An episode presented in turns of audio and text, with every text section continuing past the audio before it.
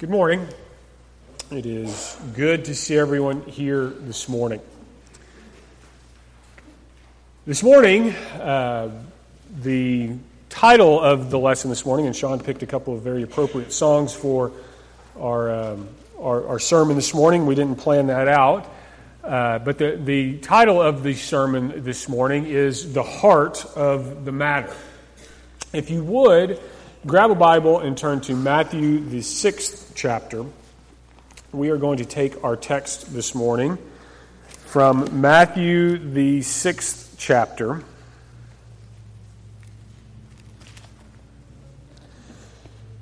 Matthew, the sixth chapter, uh, starting in the 19th verse.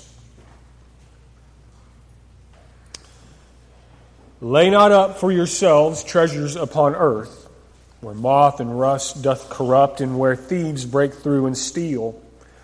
But lay up for yourselves treasures in heaven, where neither moth nor rust doth corrupt, where thieves do not break through nor steal. For where your treasure is, there will your heart be also. The light of the body is the eye. If therefore thine eye be single, thy whole body shall be full of light. But if thine eye be evil, thy whole body shall be full of darkness. If therefore the light that is in thee be darkness, how great is that darkness? No man can serve two masters, for either he will hate the one and love the other, or else he will hold to the one and despise the other. Ye cannot serve God and mammon. Therefore I say unto you, take no thought for your life, what ye, ye shall eat or what ye shall drink, nor yet for your body, what ye shall put on. Is not the life more than meat, and the body than raiment?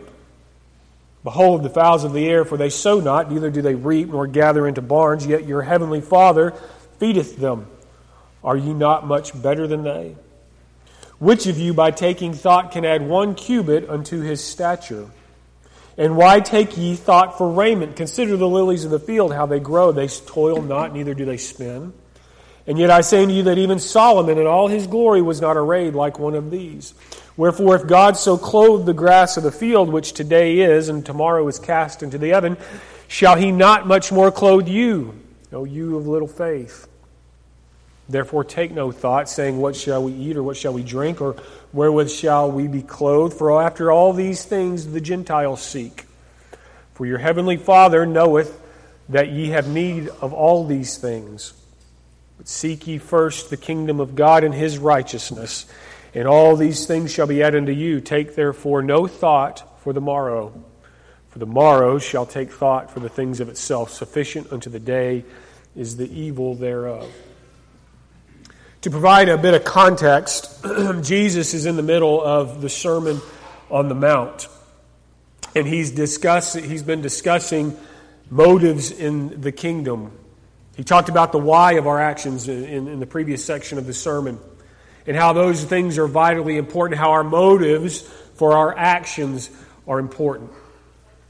Jesus talked about acts of righteousness and how the Pharisees had allowed themselves to distort the reasons for why they were doing things.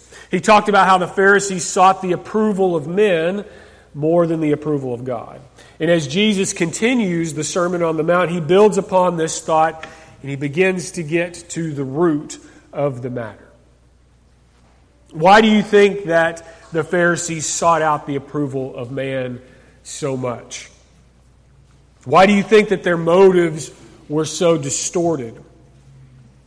Was it because that they got off on the wrong track doctrin- doctrinally or, or misunderstood the scriptures a little bit? It was deeper than that. It was more serious than that. It was a matter of their heart. It was an issue of what was at their core. The Pharisees had a heart issue. It wasn't just that their actions were against God, their hearts had turned against God. They were hypocrites, playing the part of a righteous man, but on the inside they were spiritually dead. And as Jesus moves into the second half of chapter 6, the text that we read this morning, he builds upon this idea, but he goes about it, he does it a little bit different. He goes about it in a little bit a different way. He begins to talk about a couple of facets of life that will tell you about the condition of your heart. The heart doctor is in, and he's telling his patients how we can diagnose if our heart is in a similar condition as the Pharisees. But before we get too far down the road, let's talk a little bit about your heart. Of course, everyone has a heart. Your heart is beating right now. It pumps about 100,000 times per day, moving blood continuously to the trillions and trillions of cells all throughout your body. You cannot live without a working heart. But Jesus is talking about something that is deeper than that, more important than that. He is talking about not your physical heart, but your spiritual heart. Well, Jeff, what is that? What is our heart, spiritually speaking?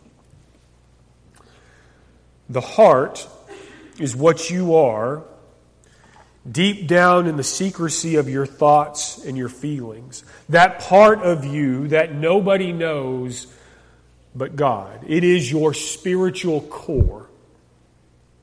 Our heart is what controls our spiritual lives. It seeps into every aspect of our lives, every facet of our lives. All that we do is impacted by the condition of our heart how we live, how we parent, how we interact with those around us, how we deal with our children and our spouses, how we serve and how we worship God, how we work, how we play, how we serve.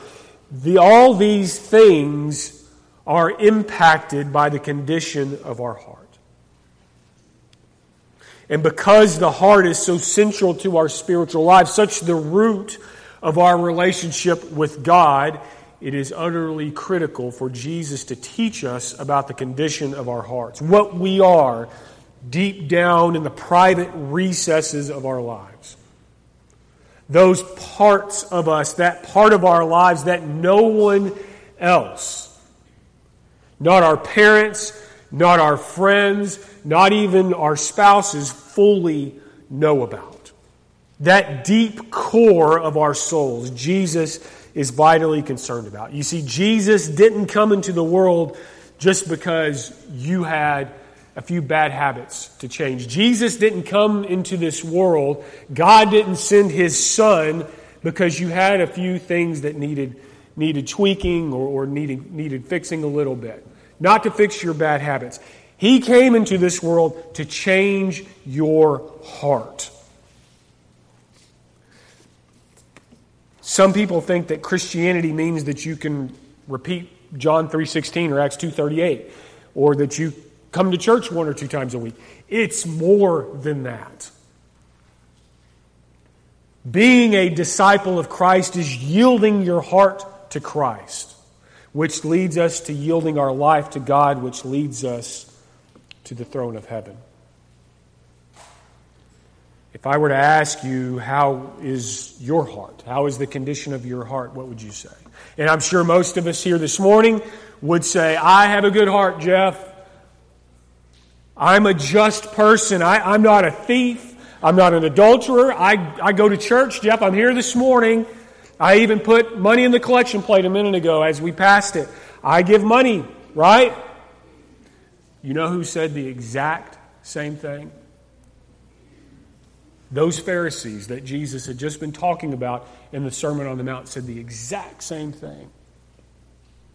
Sometimes we think that our physical heart is in great shape. We think that we're perfectly healthy people, right? Last night we were having dinner with, with Ian, and he was talking about a couple months ago when he had some issues, and he mentioned it last night, I think, during, during his sermon during the meeting. He had a heart attack. He's 40 years old, and he had a heart attack. 95% blockage in one of his arteries and he almost died because of it. We can think that we're perfectly healthy people and strong, and then one day we have a heart attack, and the doctor tells us that our hearts are in bad shape. Our arteries are filled with all kinds of things that are going to kill us, and we end up needing surgery or a stent put in or our heart shocked to, to get it back into rhythm. Our hearts can be in a, in a condition that might kill us, and we don't even realize it. in our spiritual lives, how do we diagnose the condition of our spiritual hearts? The thing is, is I can't I cannot tell you with 100% certainty the condition of your heart. I'm not sure that I can tell you with 100% certainty the condition of my own heart a lot of times, much less someone else. Your parents don't completely know the condition of your heart. Your husband or your spouse, while they might know you better than anybody in the world, 100%, they don't know every thought that happens in your mind. They don't know every thought of your heart. But God can. God knows exactly the condition of your heart. And I might look at you and I might make some sort of judgment of what is in your heart. I might see you at church here this morning. I might talk to you and hear about some of the things that are going on in your life and some of the good things you're doing in the, in the service to other people that you, that you have going on in your life. And, and I might talk to you about the scriptures and, and hear your knowledge on certain subjects. And, and I think, man, they, are, they know a lot about the Bible. They, they, they're doing pretty good. They must be a pretty righteous guy. And I might see the good things that, that are going on and might think that you have it all put together. But deep down inside, I don't know everything that's going on in your life. But God does. God looks on the inner man, like it talked about in 1 Samuel, the 16th chapter, and sees what is going on with your heart. But God doesn't just leave us guessing so that we can't understand the condition of our hearts. He doesn't just put us on earth and let us go and leave us with no way of knowing what's going on in our lives. He has given us His Word. And as Ian quoted and talked about uh, Friday night, how the Word is a thought, is a discerner of the thoughts and the intents of our heart and we can look into the mirror of the Scriptures and we can compare our lives to what we find in the Word of God, and we will see the condition of our hearts. And the physical manifestation of the Word and the will of God was Jesus Christ. And He came to this world to show us the condition of our hearts. And not just to diagnose the sicknesses of our hearts, but to show the cure for those sicknesses that we find in our hearts. And that's what Jesus does in the Sermon on the Mount, and specifically in this section that we read here this morning, the text this morning.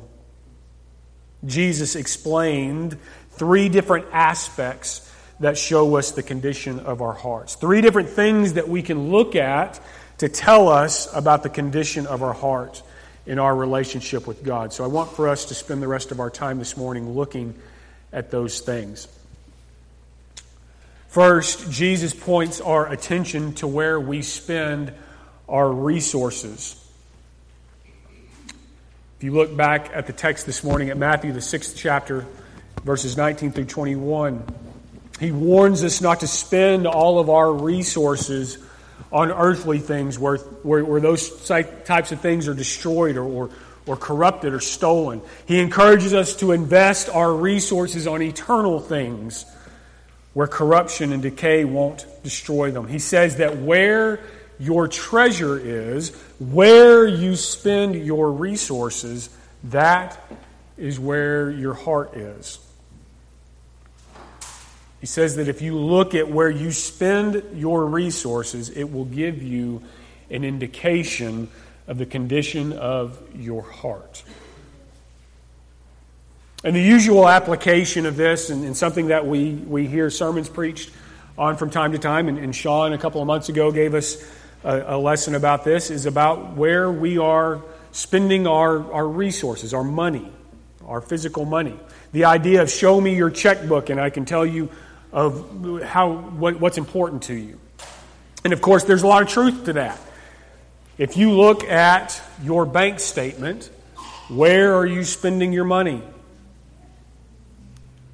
If you looked at a breakdown of the, the average American and where they spend their money, this was a study that was done that shows the average breakdown of, of the U.S. household uh, income. And if you'll notice, the fourth one down from the bottom on the right side, charitable contributions were about 3% of their income, and that would include donations to religious organizations like churches.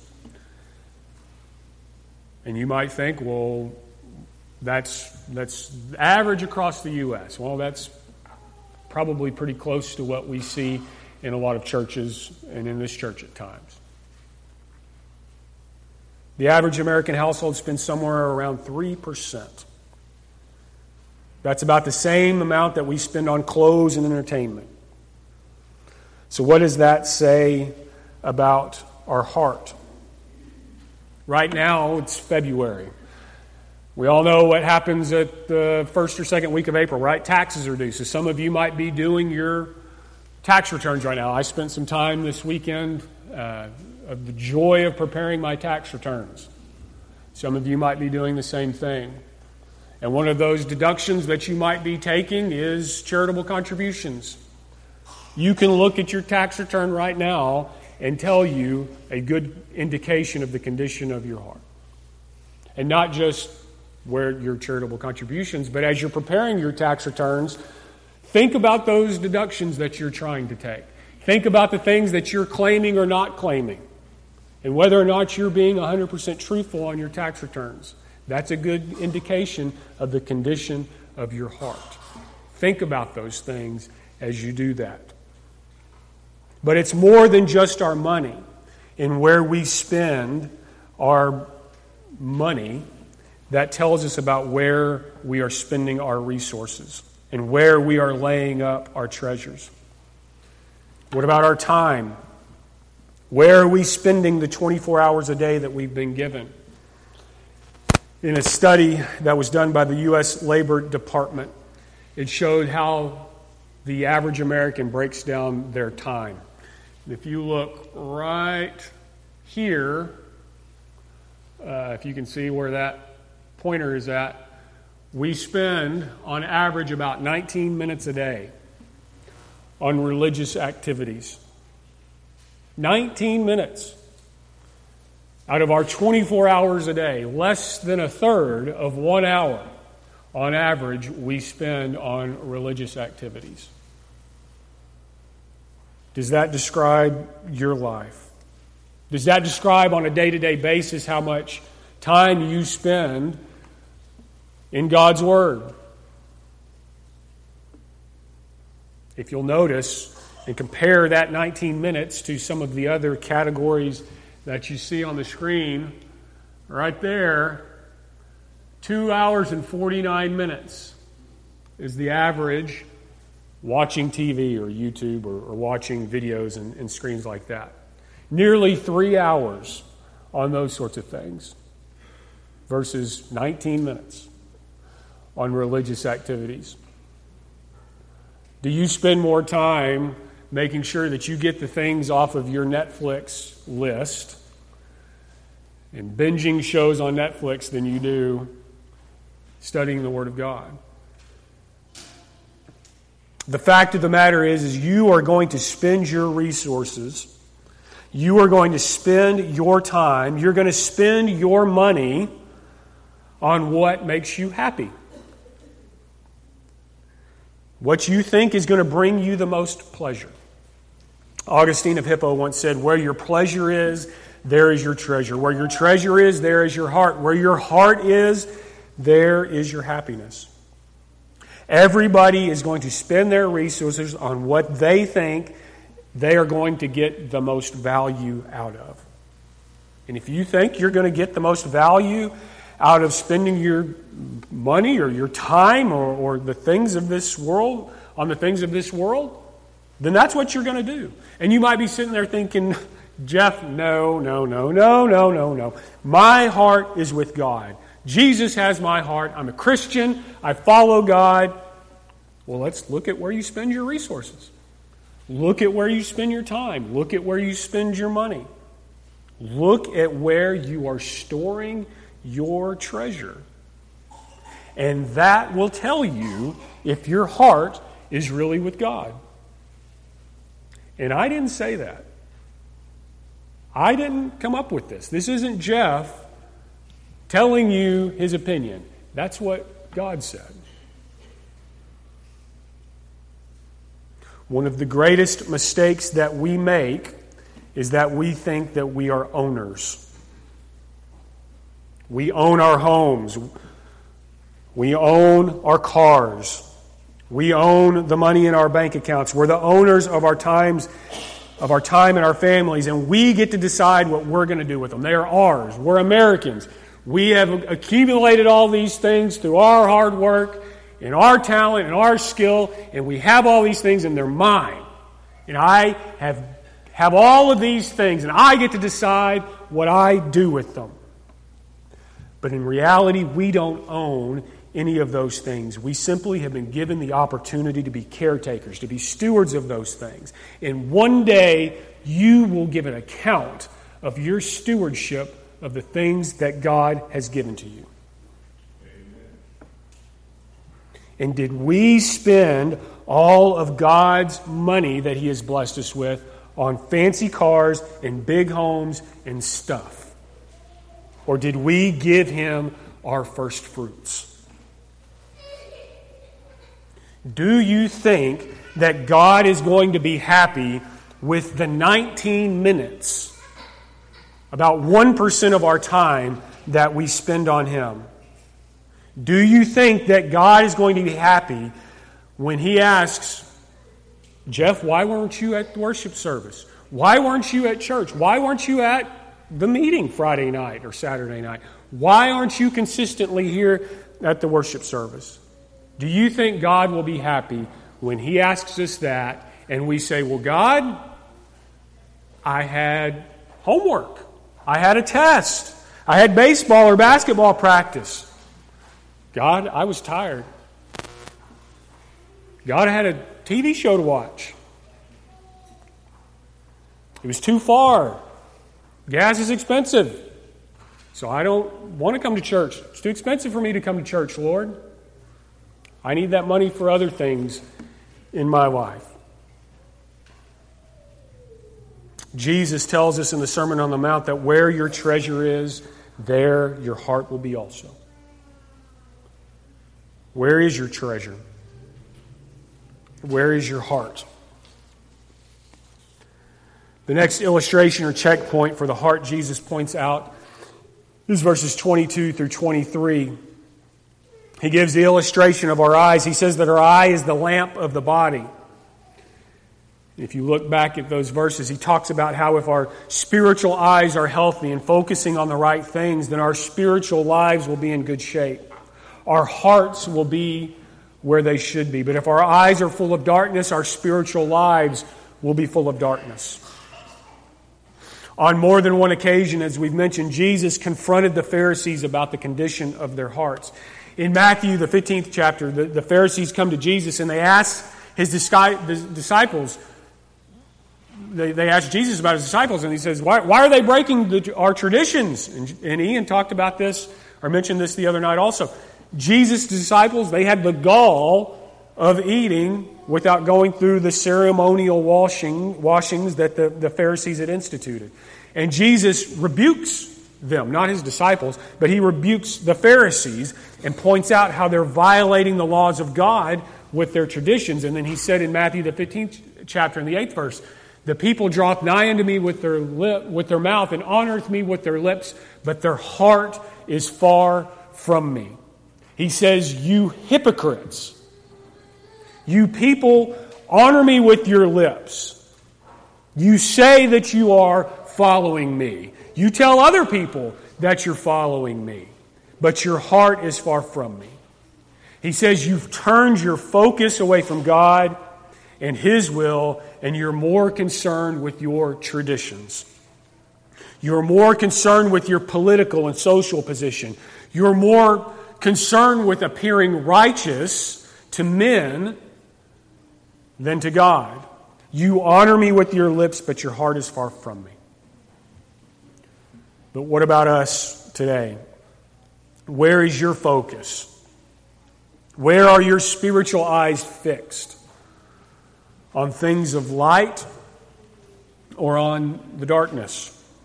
Do we honor God with our lips, but our hearts are far from me? Maybe it's something else. Today, we honor God with our social media pages. We honor God with our Twitter accounts or our Instagram or, or whatever the cool social media platforms are today. I'm too old to be cool nowadays, so I, I like I've talked about, I, I use Facebook still, so I'm the old guy to my nieces. And Kinsey just nodded her head when I said I'm the old guy.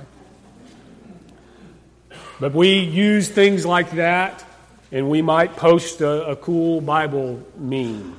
We might make sure that everybody knows that we're going to, to church, or we might post something to let people know the, the, the things that we're doing to serve other people. We make sure that people know that we're doing those things but our hearts are far from God. Where is your spiritual focus?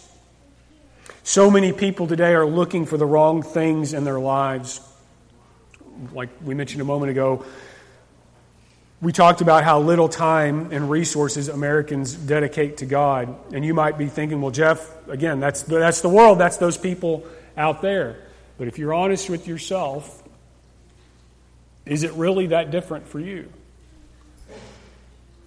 Think about your own life. Where is your focus in life? Where are your eyes fixed? The psalmist wrote in Psalms, the 10th chapter, in the fourth verse The wicked, through the pride of his countenance, will not seek after God. God is not in all his thoughts. Are we like that? Are, are our thoughts, is our focus never on God? What do we focus on? As Christians, our focus, our spiritual gaze should be somewhere else.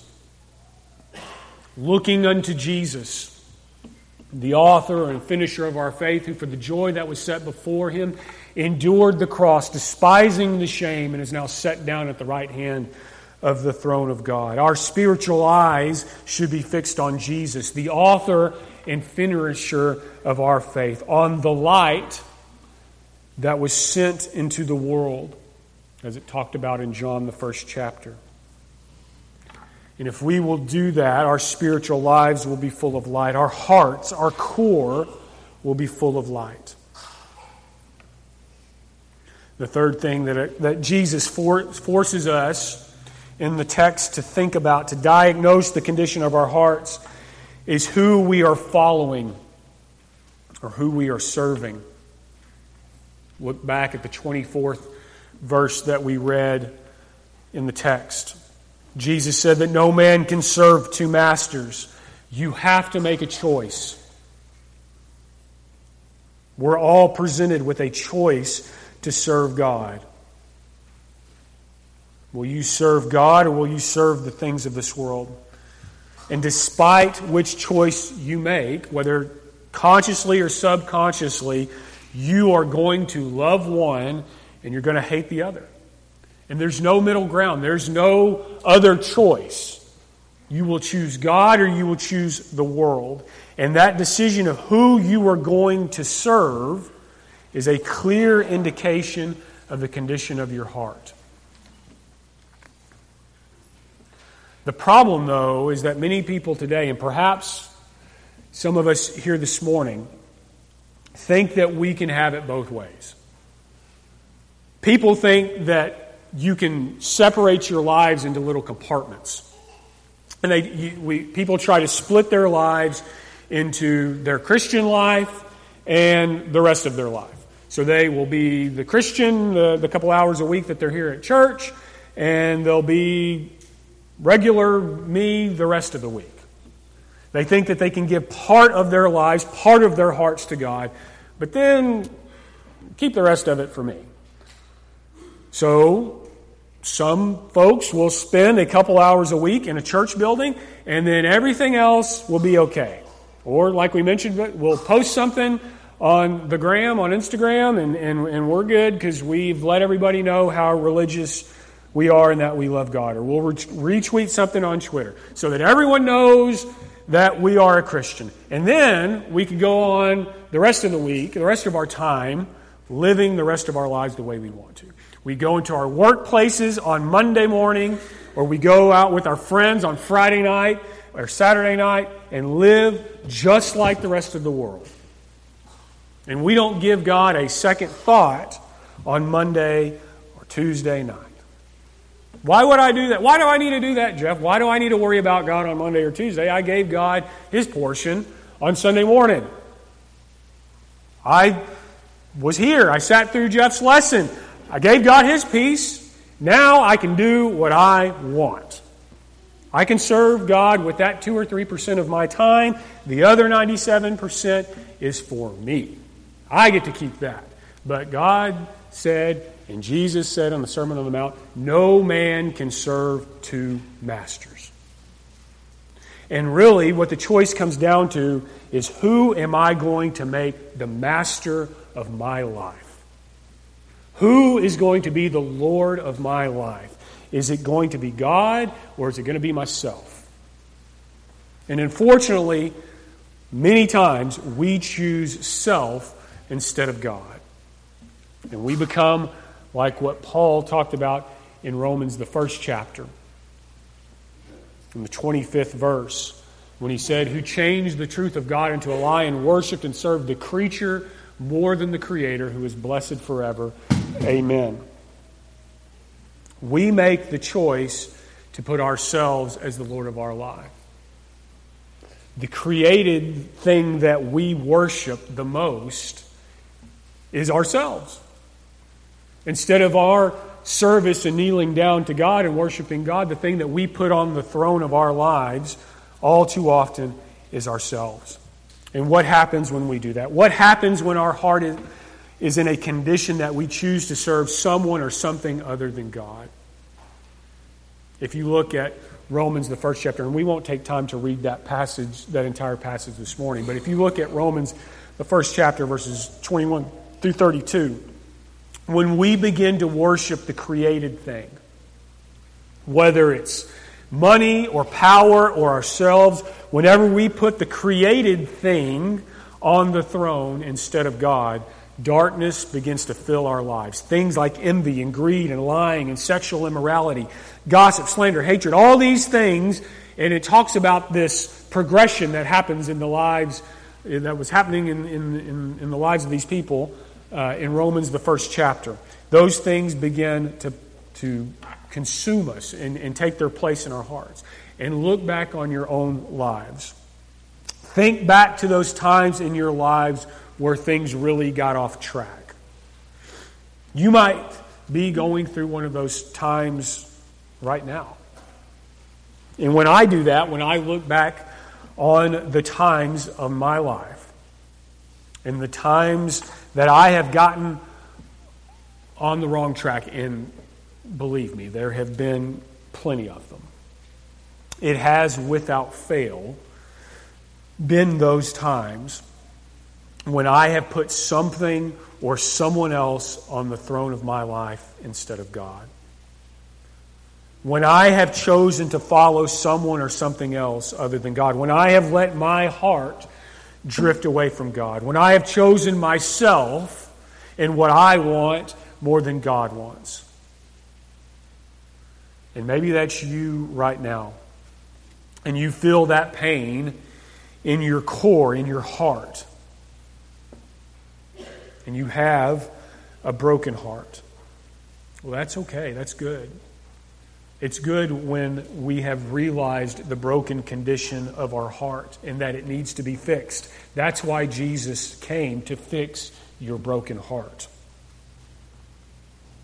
Thomas Watson once said, God loves a broken heart, but not a divided heart. Remember, no man can serve two masters. You cannot be divided. You will love God with all your heart, or you will hate him with your heart. What are you going to do? And it really comes down to the final thing that I want for us to notice from this section of the, the, this uh, text this morning. We've talked about three things that we can look at to get an indication of the condition of our hearts. The heart doctor, the, the, the great spiritual cardiologist, has given us three ways to diagnose the condition of our hearts. But what is the cure? What is the solution? He has told us how to, how to diagnose our hearts, but what do we need to do to fix the problem? At the conclusion of the, the text that we read this morning, or towards the end of it, Jesus said, Don't be anxious. Don't worry about this life and the things of this world. And he's not saying, don't ever think about don't ever think about what you're going to eat or, or what you're going to wear. Those are necessities of life. And we have a responsibility to provide for the necessities of life for our family. So we need to spend time uh, dealing with those things. So he's not saying don't ever don't ever work because those things will be taken care of. God will take care of those things.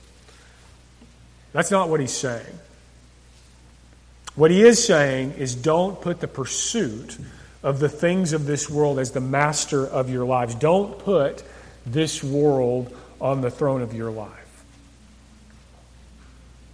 What happens if we do? What happens if we become consumed with the things and the cares of this world? We become anxious. We get worried. And we're consumed with providing those physical things. You know, when we decide that we want to, to buy all the, the cool things, all the fancy stuff in this life, we end up just wanting more. We want the, you know, I, and, and Sean mentions this, he and I duck hunt a lot. And there used to be a day where Sean and I, we used to buy our duck hunting clothes at Academy, the, the cheap stuff. And we started buying, we, as we got older, we started buying a little nicer stuff and nicer stuff because God has blessed us, right? But if that was the focus of our lives, you know, there's always going to be a cooler shotgun for me to buy. There's always going to be a better camouflage uh, suit for me to buy. There's always going to be better duck decoys for me to buy. There's always going to be cooler stuff for me to buy. And you know what? All that stuff that I've spent all that money on, it's eventually going to wear out and it's eventually going to rot away. If that's the focus of my life, then I will never be happy. What happens when we eat a meal? We're going to go downstairs and we, we, we're going to eat a meal here in a minute. And if the focus of our life is things like that, and all we're, consume, we're worried about is, is filling our bellies and, and consuming the things of this world, you know what's going to happen an hour later or two hours later after we eat that meal? I'm going to I'm going to eat that meal and then I'm going to go into the kitchen here in a couple hours and I'm going to eat a snack because I'm going to be hungry again. Right? If our spiritual life is like that and our focus is on the things of this world, we're never going to be filled. We're never going to be happy. If we're more concerned that the thing that we want most in life is to have the most zeros on our bank statement, is piling up money, we will never be happy. There will never be enough money in your bank account to make you happy. There will never be enough, enough money in your 401k or your IRA or your kids' college fund. There's never going to be enough in those accounts to make you happy. Because you know what? what? You might set a goal that you want X amount of dollars in your retirement account. You know what's going to happen? You're going to want more. And one day you're going to spend that money anyway. The person that finds their fulfillment in the things of this world will never be happy. The person that finds their fulfillment in drugs or alcohol is never going to be satisfied. They're going to want more. They're going to want another fix. They're going to want to go to the bar again and get drunk one more time. The person that finds happiness in sexual immorality will never be happy. Their lusts will drive them to the next person and the next person and the next person, and it will end up leaving you alone and hurt and heartbroken. Jesus says, Why do the things of this world consume you so much? Why do you put those things on the throne of your life? He says, Think about the birds of the field. God provides for them. Think about the flowers of the field. God provides for them. Why do you think that God's not going to provide for you? He says that why are you allowing yourself to get so worked up about the things of this world? He says that's what the Gentiles do. That's what the rest of the world does. And he says, Be different from the world. Don't be like the people around you. Don't be like the people at work. Don't be like the people at school. Be different from the world. And how are we going to be different from the world? He answers that question in the 33rd verse when he says, Seek the kingdom of God first. Put the kingdom of God first. And then all these other things that we spend so much time worrying about and staying up at night worrying about, all those things will be added to us if we'll just do what God says. If you do what God says, you will be provided for. If you do what God says, you'll work and you'll have money. And if you run into some rough times in your life, there will be people around to help you. If you follow God's will for your life, you will have the things that God says that you will. His promises will be kept. The problem, like we've mentioned, is that too many of us put our pursuit of the, of the kingdom of God not first, and, and many times not second or third or fourth or fifth. If you look at that chart that we had, we put our pursuit of God in the 19 minutes a day category. Our relationship with God is more than a part time pursuit. But too often we fit God in our lives where we can. We give him the leftovers and not the first fruits. The problem is, is that we have our priorities all out of whack. All too often, we put ourselves as the big thing on top of our lives, and, and, and we dedicate most of our lives to ourselves. And if after we've done what we want to do and done with our time and our money, we might give a little bit to our family and friends. And then what's, what's left, we give to God. And that creates a very unstable foundation for our lives. And all too often, our priorities are completely flipped to where they should be.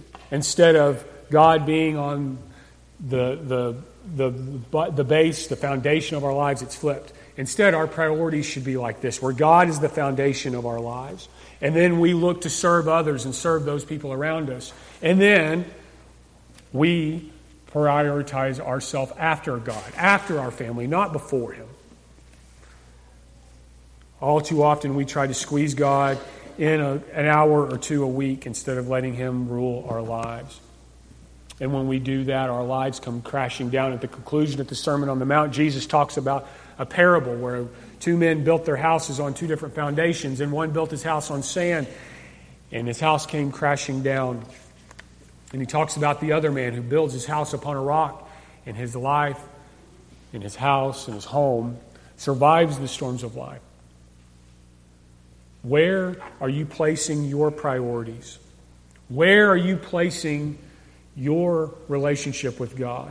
Is it the foundation of your life? Or are you giving Him the leftovers?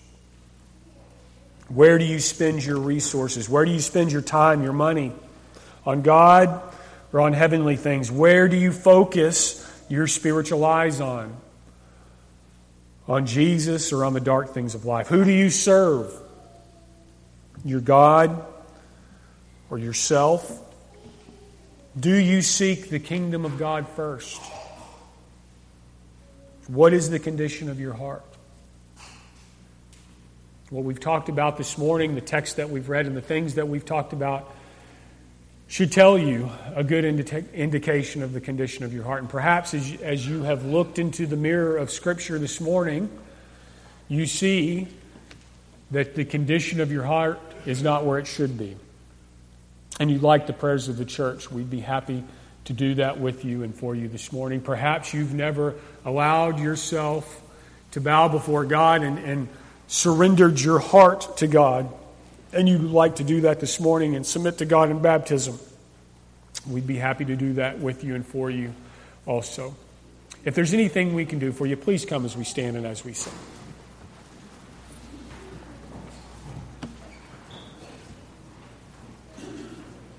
Here